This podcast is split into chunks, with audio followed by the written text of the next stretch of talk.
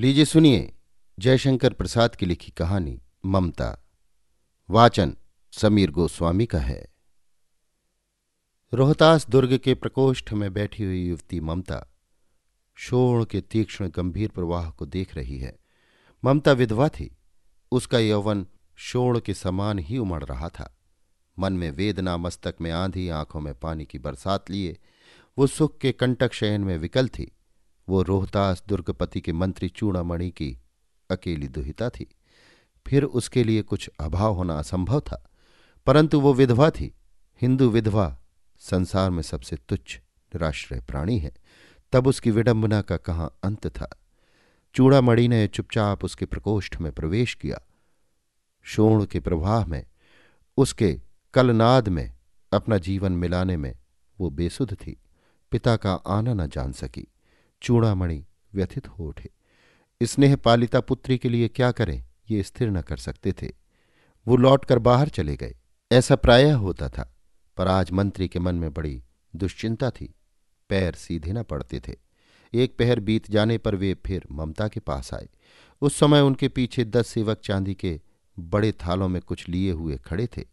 कितने ही मनुष्यों के पद शब्द सुन ममता ने घूम कर देखा। मंत्री ने सब थालों को रखने का संकेत किया। अनुचर थाल रखकर चले गए। ममता ने पूछा, ये क्या है पिताजी? तेरे लिए बेटी उपहार है?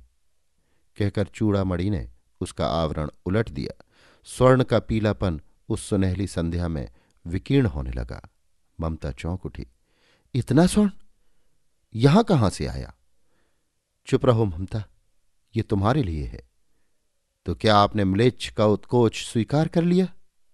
पिताजी, ये अनर्थ है, अर्थ नहीं। लौटा दीजिए। पिताजी, हम लोग ब्राह्मण हैं। इतना सोना लेकर क्या करेंगे? इस पतोन्मुख प्राचीन सामंत वंश का अंत समीप है, बेटी। किसी भी दिन शेर शाह रोहिताश्व पर अधिकार कर सकता है। उस दिन मंत्रित्व न रहेगा। तब के लिए, बेटी। हे भगवान, तब के लिए, विपद के लिए इतना आयोजन, परमपिता की इच्छा के विरुद्ध इतना साहस। पिताजी क्या भीख न मिलेगी। क्या कोई हिंदू भूपृष्ठ पर न बचा रह जाएगा, जो ब्राह्मणों को दो मुट्ठी अन्न दे सके? ये असंभव है। फेर दीजिए पिताजी, मैं काँप रही हूँ। इसकी चमक आँखों को अंधा बना रही है। मूर्ख है, कहकर चूड़ामणि चले गए। दूसरे दिन जब डोलियों का तांता भीतर आ रहा था, ब्राह्मण मंत्री चूड़ामणि का हृदय धक धक करने लगा। वो अपने को रोक न सका। उसने जाकर रोहिताश्व दुर्ग के तोरण पर डोलियों का आवरण खुलवाना चाहा।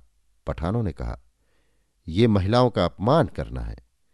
बात बढ़ गई, तलवारें खींची, ब्राह्मण वहीं मारा गया और राजा रानी और कोश सब छली शेरशाह के हाथ पड़े।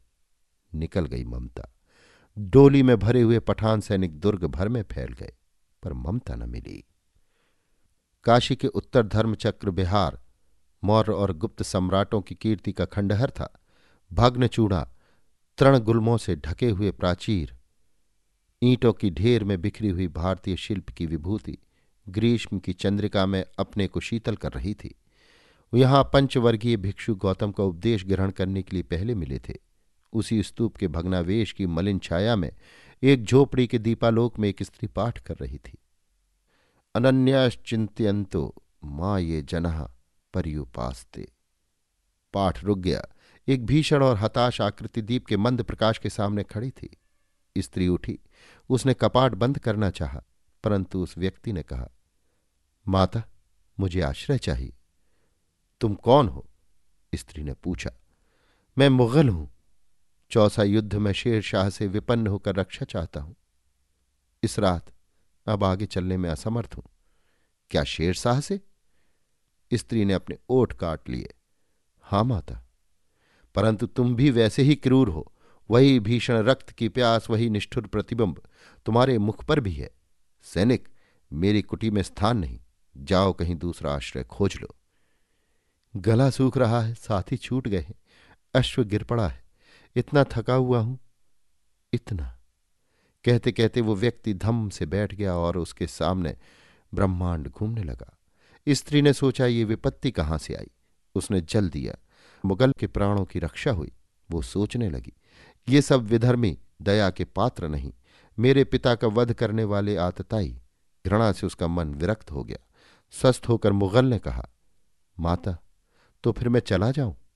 स्त्री विचार कर रही थी, मैं ब्राह्मणी हूँ, मुझे तो अपने धर्म अतिथि देव की उपासना का पालन करना चाहिए। परंतु यहाँ नहीं नहीं, ये सब विधर्मी दया के पात्र नहीं, परंतु ये दया तो नहीं। कर्तव्य करना है। तब मुगल अपनी तलवार टेक कर खड़ा हुआ ममता ने कहा, क्या आश्चर्य कि तुम भी छल करो? ठहरो। छल नहीं।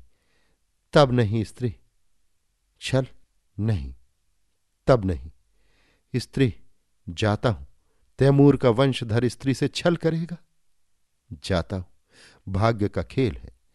ममता ने मन में कहा, यहाँ कौन दुर्ग है, यही झोपड़ी ना।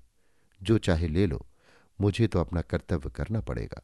वो बाहर चली आई और मुगल से बोली, जाओ भीतर, थके हुए भयभीत पथिक, तुम चाहे कोई हो, मैं तुम्हें आश्रय देती हूँ, मैं ब्राह्मण कुमारी हूँ, सब अपना धर्म छोड़ दें तो मैं भी क्यों छोड़ दूँ?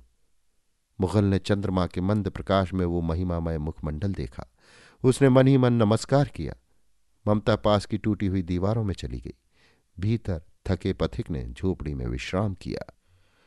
प्रभात में खंडहर की संधि से ममता ने देखा, सैकड़ों अश्वारोही उस प्रांत में घूम रहे हैं। वो अपनी मूर्खता पर अपने को कोसने लगी। अब उस झोपड़ी से निकलकर उस पथिक ने कहा, मिर्ज़ा, मैं यहाँ हूँ। शब्द सुनते ही प्रसन्नता की चीतकार ध्वनि से वो प्रांत गूंज उठा। ममता अधिक भयभीत हुई। पथिक ने कहा, वो स्त्री कहाँ है? उसे खोज निकालो। ममता छिपने के लिए अधिक सचेष्ट हुई। वो मृग दाव में चली गई। दिन भर उसमें से न निकली। संध्या में जब उन लोगों के जाने का उपक्रम हुआ तो ममता ने सुना, पथिक घोड़े पर सवार होते हुए कह रहा है, मिर्ज़ा, उस स्त्री को मैं कुछ न दे सका। उसका घर बनवा देना, क्योंकि मैंने विपत्ति में यहाँ विश्राम पाया था। ये स्थान भूलना मत। उसके बाद वे चले गए। चौसा के मुगल पठान युद्ध को बहुत दिन बीत गए। ममता अब सत्तर वर्ष की वृद्धा है। वो अपनी झोपड़ी में एक दिन पड़ी थी। शीतकाल का प्रभात था। उसका जीर्ण कंकाल खांसी से गूंज रहा था।